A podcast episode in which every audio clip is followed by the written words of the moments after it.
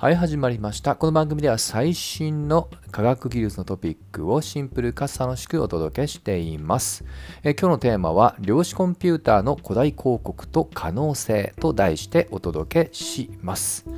えー、ちょっと前にも、えー、とあるね、粒子を再現することで量子コンピューターのエラー率の低減に応用できるかもよって話をしました。で、この量子コンピューターなんですが、おそらくね、言葉はみんな聞いたことあると思います。まあ、ただ、名前の通り、これ量子力学を、えー、まあ、駆使した結構いろんなね、技法っていうのがあるので、なかなか一概に言えず、何が起こっているのか、その最前線が分かりにくいというね、えー、そういった印象が個人的にはあります。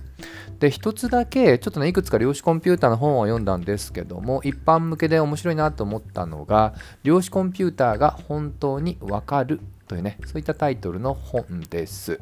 えー、まあ、この手の本結構あるんですけど、まあ、単にね、原理を知るだけじゃなくって、開発者の目線で何が難しいのかっていうね、そういったまあ現実まで、えー、まあ、踏み込んでいたという意味でね、まあ、単にいいよいいよというよりはね、そこの現実感を、まあ、知らしめてくれるって意味でおすすめです。で、つい最近も、えー、これはですね、スペクトラムというね、えー、まあ、記事もしくは雑誌になるんですかね。そちらでコンピュ、えー、この量子コンピューターの、まあ、業界をね、もうちょっとね、えー、まあ、冷静に見た方がいいよっていうね、そういった意見を書く記事も、まあ、つい最近投稿されてましたね。で、えー、っと、これまだ日本語版は見てないですが、面白かったのが、まあ、総論としてはね、まだまだね、えー、まあ、先は長いし、えーですよっていう話なんですが何か有識者が登場しその一人が AI で有名なヤン・ルカンさんです。もともとね真相、まあ、学習を、まあ、発見した、まあ、は発明した、えー、ジェフリー・ヒントンの、まあ、派閥というのかな、まあ、その弟子筋の方です。はい、今でもメタ社の、まあ、AI の技術責任者を担っている方。この方が、まあ、この技術自体は興味深いんだけど、製造って難しいよねというね、冷静なコメントを出しています。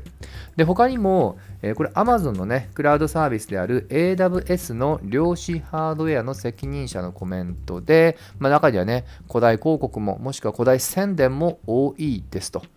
というね、まあ、結構業界のね、えー、まあ、当人が言ってるので結構説得力あります。まあ、とは言いながらも、この量子エラー訂正という技術だけは結構期待できますよっていうコメントがありました。まあ、以前にこの量子エラー訂正はね、冒頭だけじゃなくて触れたことはあるんですけども、まあ、あまりあのここの小難しい話というよりはその結局量子技術っていうのは、えー、まあ例えば量子もつれとかねいろんなまあ原理を駆使したものなんですけどもそのノイズをね除去しようというまた技術だと思ってください、え、これは別に、え、この特定のまあ、企業もしくは組織だけじゃなくって結構大半の企業がここには注目しています。例えばこれもね、えー、早々に量子コンピューターに投資をした Google。Google からも2023年に、えー、ちょうど、まあ、年初ぐらいですかね、量子誤り訂正を成功したっていうね、ニュースとかも発表してたりします。で、なので、この量子コンピューターの、その、まあ、ロードマップといいますかね、発展が見えにくいのは、まあ、何をしたらどうなるのかっていうね、その指標が結構曖昧だっていうところですよね。えー、例えばですけど、よく言われるのが、この物理量子ビット数が、まあ、多いほど、まあ、量子コンピューターとしての性能がいいっていうね、まあ、総論としてはね、そういう、まあ、あの、